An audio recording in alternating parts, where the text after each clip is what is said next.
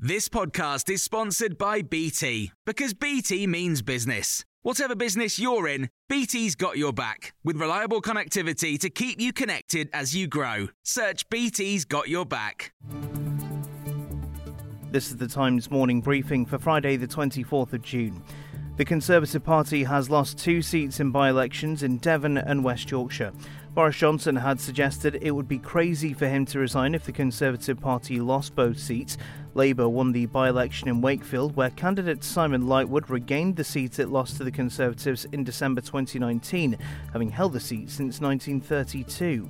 I want to thank the hundreds of Labour campaigners from Wakefield and beyond. It's thanks to your tireless efforts that we've turned the page on Tory neglect and delivered a fresh start for Wakefield.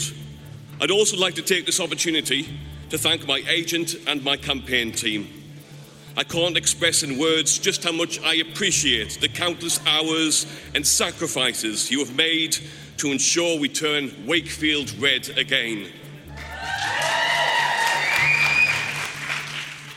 Wakefield was a Labour seat between 1932 and 2019, but was freed up by the resignation of Imran Ahmad Khan, who was jailed last month for sexually assaulting a teenage boy. Turnout was 39%. Meanwhile, the Liberal Democrat Treasury spokeswoman Christine Jardine said Richard Foord, the party's candidate for the Devon seat of Tiverton and Honiton, ran an energetic and inspiring campaign.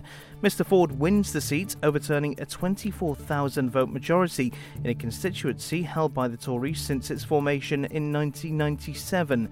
Ms. Jardine claims the Conservatives are hemorrhaging support to the Liberal Democrats. You've got a wide spread of voters who are dissatisfied with their representation from the Conservative MPs and the Conservative government. We've always been strong in this area and we've seen successes recently in local council elections. So there is a trend, and that trend is clear. That trend is that people are now coming to us the US Senate has passed landmark gun controls for the first time in three decades. The modest bipartisan legislation will now be passed on to the House of Representatives.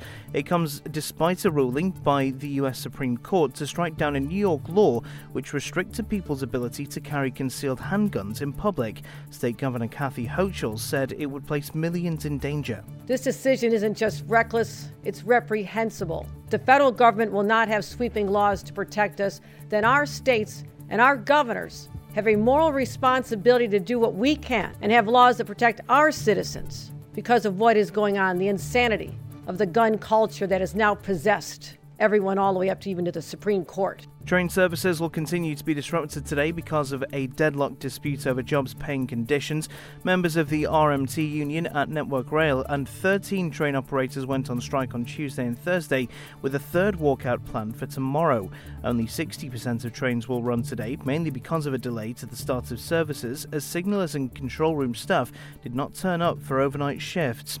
And Boris Johnson will meet Prince Charles this morning ahead of a summit of Commonwealth leaders in Rwanda. The Prince of Wales has reportedly criticised the government's immigration policy of sending asylum seekers to the African country. You can hear more on these stories throughout the day on Times Radio.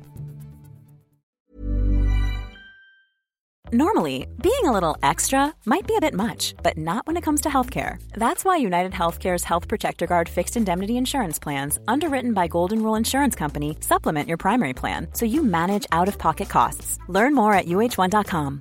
When you make decisions for your company, you look for the no brainers. And if you have a lot of mailing to do, stamps.com is the ultimate no brainer. It streamlines your processes to make your business more efficient, which makes you less busy. Mail checks, invoices, legal documents, and everything you need to keep your business running with Stamps.com. Seamlessly connect with every major marketplace and shopping cart.